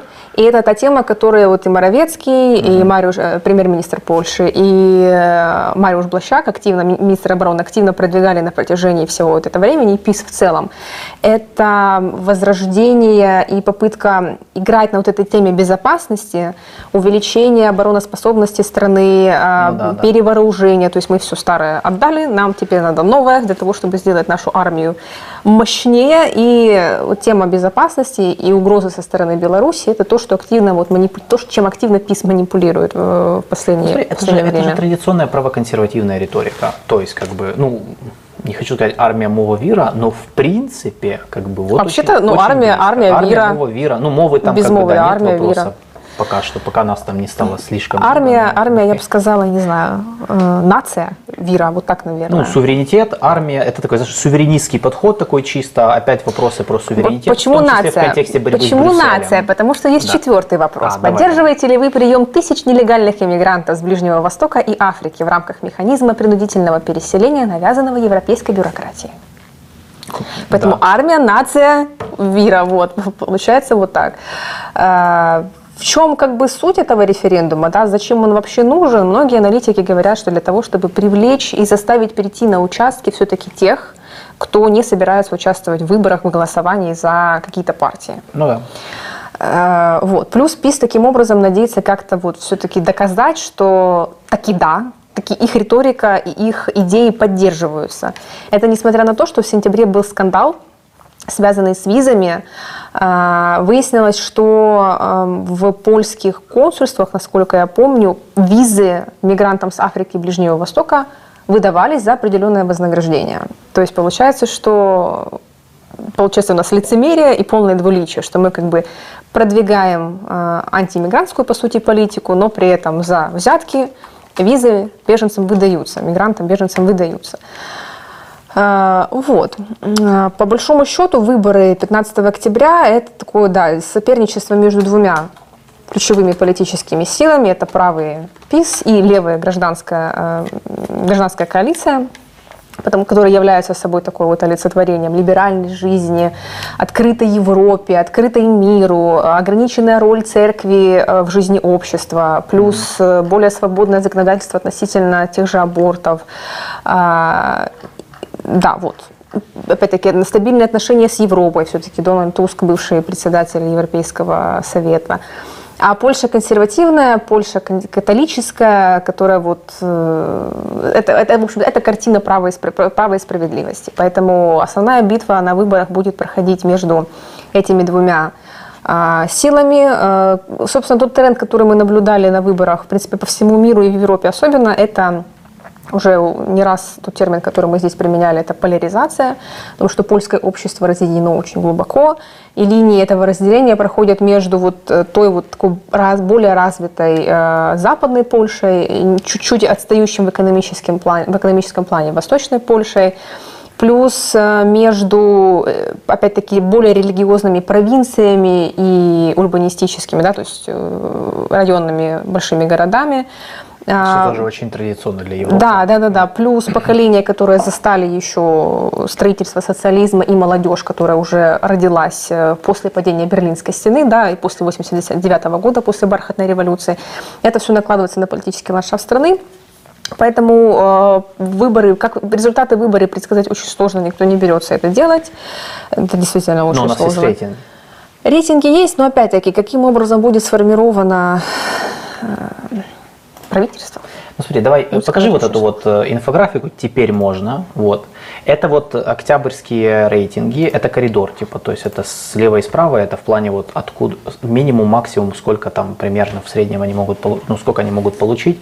То есть вот это по, по рейтингам у нас сейчас ситуация такая, ну понятно, это предварительно, естественно, все как бы непонятно, будет ли оно на практике так. То есть ПИС э, права и справедливости от 34 до 36 процентов. Я напомню, в 2019 году они получили 46 процентов Упал у них рейтинг. упала. То есть они на первом месте, но все равно упала. Э, гражданская платформа от 29,5 до 31,5% на втором месте. Уверенно, я думаю, они займут. Тут, тут по вопросу будет, да, кто из них займет первое У них место. порог 8% должен быть. Да, у них в этом году порог 8%, чтобы пройти в Для парламент. коалиции, Для да. коалиции, да, да, поэтому, ну тут понятно. И дальше идет, э, дальше, на самом деле вот здесь, тут на третьем месте конфедерация, но я думаю, будет заруба за третье место, потому что ты видишь, что э, очень небольшой разрыв между Да-да-да, всеми тремя мгм. партиями.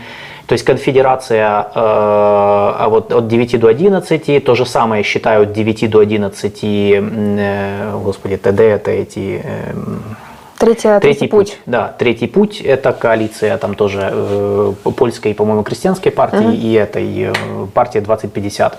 И новые левые э, тоже, считай, 8-10, то есть они вот тоже, ну то есть вот будет заруба за третье место, и это третье место будет ключевым, потому что вот эти третьи, они будут кингмейкерами, да, то есть они будут, у них будет золотая акция по поводу того, с кем формировать коалицию, соответственно, они будут решать, какая будет коалиция права и справедливости или гражданской платформы. Плюс будет, э, я сейчас последнее скажу, будет э, ключевым вопрос разрыва между первым и вторым местом, потому что вот, вот у нас есть этот рейтинг, плюс я сейчас открою у себя, у меня тут есть еще от Политико, у них есть э, ежедневные, они делают, вот на 12 октября Тут разрыв больше. Здесь они дают 37%, ну хотя не, почти такой же. Они дают 37% ПИС и 30% в гражданской платформе. То есть 7% разрыв. Вот от разрыва тоже будет многое зависеть, типа у кого больше шансов сформировать, собственно, коалицию. Многие прогнозируют вообще досрочные выборы, потому что весной будут местные выборы, летом выборы в Европарламент, и в начале 25-го будут, должны состояться выборы президента. Поэтому многие, в принципе, прогнозируют, что сейчас Польша входит в такой э, период, эпоху политической турбулентности, года так на полтора-два. А что, что по результату будет этих выборов, еще непонятно. Гражданская платформа, кстати, э, коалиция, гражданская коалиция рейтинг свой за последнее время достаточно повысила. Э, Дональд Туск, кстати, по-моему, это было в сентябре, если я не ошибаюсь, в Варшаве был организован марш, шествие, и по многим оценкам э, там собралось около миллиона э, собственно, шествующих, и никто, даже сами организаторы, не ожидали того, что соберется столько народу. Как это марш миллиона сердец, как-то так он его назвал, очень очень миленько, э, красивенько, там такие розовенькие сердечки были, э, розовенькие надписи. Да, целый, целый миллион людей пришел поддержать Дональда Туска, это тоже, в принципе, наверное, говорит о многом. Да. Какой-то конкретной программы, собственно говоря, у них вроде бы и есть конкретные предложения там, да, там, в плане налогов, например, в плане тех же абортов, в плане а, там, партия Туска предлагала, например, сделать проезд для детей бесплатным в общественном транспорте, бесплатные лекарства, например, для э, граждан до 18 лет и после 65 лет. У них есть такого рода предложения. Но по большому счету гражданская коалиция и ПИС транслируют какую-то свою картину мира, и постоянно обмениваются взаимными оскорблениями друг на друга. Качинский, например, обвинил Туска в том, что именно Туск виновен в гибели его брата Леха Качинского, То потому до что до Туск такой тогда был, Туск доходит. тогда был премьер-министром. Да, до такой Качинский опубликовал информацию о том, что Туск в свое время подписал план по обороне для Польши, суть которого сводилась к тому, что в случае нападения России, я напоминаю, это был какой, 10-14 год, в случае нападения России польские вооруженные силы должны были отступить и занять, э, получается, западный берег Вислы, то есть Типа сдать территорию. сдать территорию. Это, знаешь, кстати, этот скандал, он, э, я, я помню, он же ж, э, вспыхнул в ответ на зеркальный скандал, но с правительством, с- вокруг министра иностранных дел Збигнева Рау по поводу виз. Это в сентябре вот был Это этот все конфликт. было практически один в один. То есть сначала был скандал вот этот вот по поводу того, что министр иностранных дел замешан в каких-то схемах по Прода- Они продавали виз. визы, да. А потом вспыхнул скандал с оппозицией. Мариш, это Мариш воспринимаю как- Блащак Да. обвинил, э, обвинил э, Дональда Туска, э, в- он так и сказал, что Туск хотел сдел- здесь, в Польше, сделать Бучу, вторую Понятно. Бучу. Ну, то есть дошло, то Буча есть это уже не нечто, до- на, Да. нечто уже номинальное. То есть доходит уже становится. до как бы Да, то есть по сути у них как бы нет конструктивных дебатов, э, конструктивного какой-то аргументации своих программ. Это вот такие действительно взаимные оскорбления. И причем, кстати, Туск э, по поводу Украины, у Туска очень сдержанная позиция. То есть он, да-да-да, мы поддерживаем там Украину, мир и все такое прочее, но как и без каких-то конкретных предложений по поводу того, что или там ярких заверений, что Польша будет активно продолжать поддерживать Украину и так далее. Так что это еще очень большой... Относительно Украины пока вообще непонятно, как будет развиваться Ну, ситуация. мне кажется, поляки в целом, вот в этом плане польский стаблишмент, он очень четко, он на жестких прагматичных как бы линиях стоит. То есть они четко понимают стратегический интерес сдерживания России на территории Украины, но при этом, э, я думаю, и право и справедливость, и э, гражданская платформа, они же также четко понимают интересы, например, своих фермеров. Ну, потому что с ними никуда же их не денешь. Это огромный пласт, это огромная социальная группа, с которой будут работать и те, и другие. Поэтому, например, в вопросе зерна, я практически уверен, что даже если при власти, например, был э, Туск, да, была гражданская платформа, было бы то же самое. Вот у нас с ними. Был бы абсолютно такой же, такой, такой же спор, который бы перерос в конфликт. Ну, особенно учитывая нашу еще там отдельно с нашей стороны как бы были телодвижения непонятные. Но как бы я думаю, что здесь в этом плане, мне кажется, по Украине вообще вот э, у меня складывается впечатление, что на самом деле, ну, короче, не стоит воспринимать эти выборы как придут правые, будет кошмар, придут оппозиция, у нас все будет Во- вообще супер шикарно. вообще не да, факт. это вообще не очевидные вещи. Э, Плюс э, коалиция. Важный момент. Коалиция будет определять ограничения и договорники по отдельным вопросам, включая Украину. Потому что коалиция это всегда договоренность.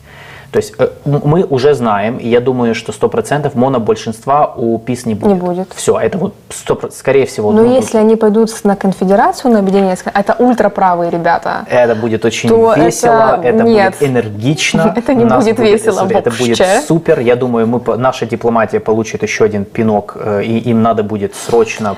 Я думаю, смотри, это, да, это будет весело. Э, да, значит, и смотри, это первый вариант коалиции, да, право и справедливость плюс конфедерация, плюс... э, Плюс конфедерация, и я думаю, что у них, я не знаю, хватит ли у них на двоих Пока, пока все.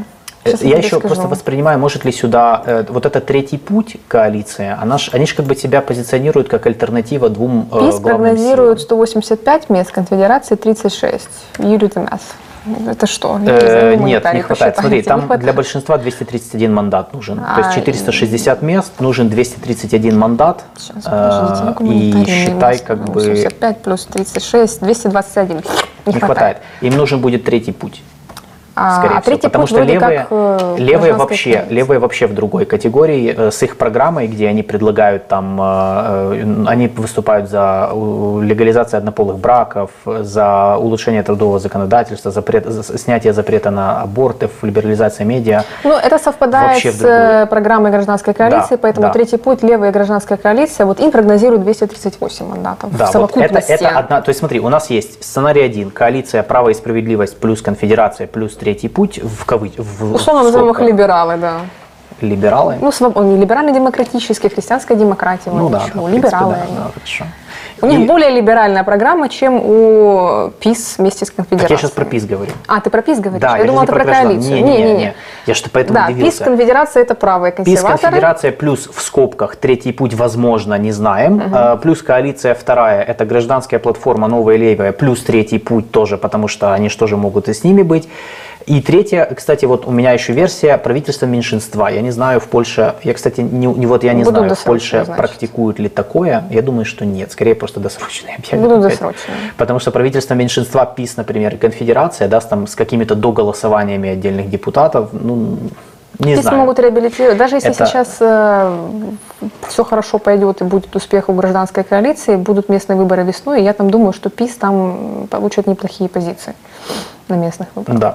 И э, ключевое, да, надо следить за конфедерацией, потому что в Турции была такая же история, когда э, ультраправым, ну, условно ультраправым, то есть там националистам, правым, э, правым националистам в Турции им тоже прогнозировали мало, а они набрали слишком много, больше, чем ожидалось. И это позволило Эрдогану, по сути, сохранить правящую коалицию. Тут тоже может быть такое. э, Опросы как-то часто ошибаются по поводу совсем правых, ну, правых, э, праворадикальных сил. Не знаю, с чем это связано. То ли с тем, что они не хотят в это верить, то ли какие-то проблемы с замерами именно этой части электората. Не знаю. Но посмотрим. Вот на Польше, потому что у нас такое было в Греции, было в Испании, было в Турции, когда э, как бы, ну, они набирали, хор- то есть они хороший результат показывали, за счет чего они могли впихиваться в коалиции правящие. Ну, Ну, опять-таки, в. Испании на местных выборах же правые заняли хорошие позиции, поэтому Да. начался весь Но в кипиш. коалицию впихнулись левые, но тоже леворадикалы. Либералы, по сути, каталонские сепаратисты. Но, э, то есть, суть, как бы, что вот эти вот края, они очень сейчас динамичные, и они хорошо, как бы, себя показывают. Я, самая крутая, мне кажется, будет компания, мы в следующем году будем делать эфир в Германии, следующем году выборы в Германии. По-моему, да. Нет, или Сейчас. мне кажется, что Я нет. Э, Но календарь там альтернативы для Германии, они же растут э, очень интересно. А, Четыре года, 25-й. А, в 25-м, окей. 25-й. Ну, мне уже нажаловались, что молодежь, э, среди молодежи растет популярность э, альтернативы для Германии. Да, так это, это факт. И смотри, вчера я смотрел опрос, э, 67% немцев считают, что ну, альтернатива для Германии может участвовать в земельных правительствах формирования. Раньше было табу. Я помню, когда несколько лет назад говорили, ни в коем случае мы принципиально не будем с ними формировать коалиции в земельных, в земельных правительствах. Сейчас у нас ситуация меняется. Так, э, что, по Польше мы все?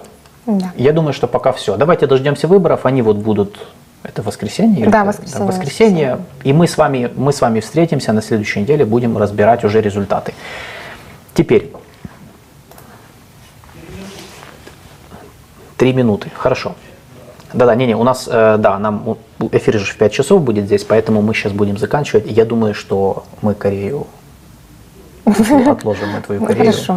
Я Да, да, да. постараюсь сделать пост в телегу. Сделай пост. Она Да, уже но мы- не, мы запылилась, смотри, бедная, за два мы, месяца. мы все равно обсудим, мы просто хотели обсудить ситуацию на Корейском полуострове. На самом деле мы зацепились за неважное. Ну, как бы это ничего страшного не произошло в Корее, да, то есть просто было заявление Южной Кореи о том, что якобы они очень боятся в свете событий в Израиле э, нападения Северной Кореи внезапно. И мы просто решили за это зацепиться, чтобы рассказать о что там сейчас э, ну, между Северной Кореей и Южной. Мы же давно об этом не говорили. Но я думаю, что мы можем об этом поговорить потом. Это не, ну, не... э, А Это, те- это- эта тема вечная. личное? Вечная. А, вечная, я ж думал, ты Возможная война между двумя Кореями. Это... Да, эта тема вечная, а вдруг что-то произойдет? Не дай бог, конечно, но посмотрим. А, и Я сделаю теперь- пост, ребят, сделаю.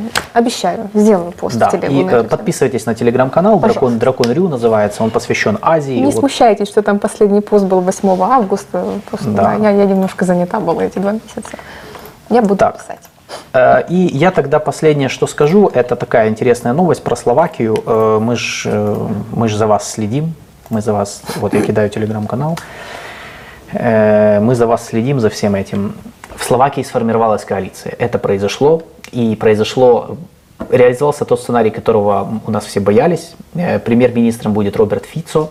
Ты рада, да? Я вижу, вот ты прям счастлива. Как Это бы. сарказм Не, не, лице. ну смотри, я считаю, что будет очень э, весело, как я сказал, да, вот, значит, премьер-министром будет Роберт Фицо, э, которого все вот боялись э, страшно и называли пророссийским политиком, который говорил, что он против помощи Украине и который, собственно, и из-за которого, собственно, помощь была приостановлена на прошлой неделе, о чем сказала президент Словакии Зузана Чапутова. И, значит, какая коалиция? Собственно, партия СМЕР СД Роберта Фицо, плюс партия Петера Пелегрини, его бывшего соратника, который стал спикером парламента, но при этом у них взяли, они взяли 8 портфелей в правительстве, у Фицу 7. И э, словацкая национальная партия, это националисты э, Анджея Данко или Андрея, Андре, Андрея Данко, я не знаю, как в, Слова, в Словакии это Напишите, кто знает. Наверное, словацкий. Анджей это больше по-польски. Ну, Напишите, кто знает словацкий или понимает это лучше, чем я. Э, то есть вот эти три партии считают, что у нас, короче, в Словакии сформировалось право популистское, точнее, хотя, подожди, либо лево-популистское, либо право-популистское. В любом случае, э, очень популистское правительство, потому что, например, Фицо, он же все-таки левый популист, а не правый.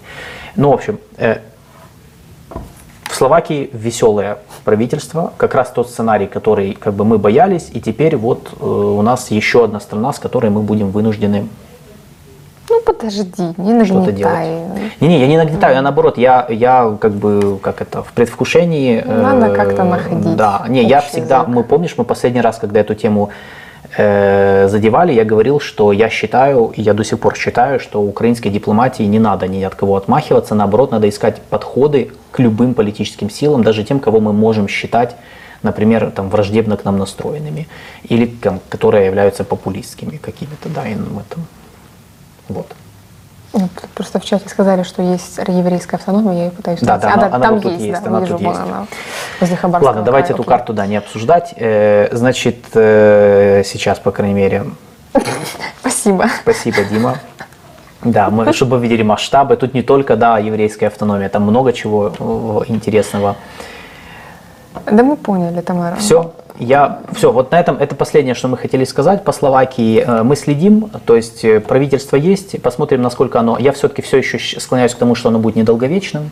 Как все, в Словакии последние пять лет ничего не долговечно.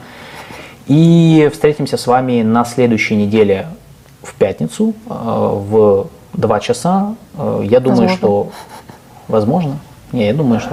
Ну хорошо, тогда мы обсудим это после эфира сейчас, что, что- вот. И э, в любом случае, я, я думаю, что как, как бы мы в любом случае эфир проведем. Когда, тогда мы вам скажем в анонсе на следующей неделе. А пока что спасибо всем, что были сегодня с нами. Подписывайтесь на канал, кто еще этого не сделал. У вас вот есть несколько секунд на то, чтобы это сделать. Поставить лайк, подписаться. Если есть возможность, оформите спонсорство, поддержите нас. Мы будем очень счастливы. И встретимся с вами через неделю. Хорошего дня. Всем пока. thank you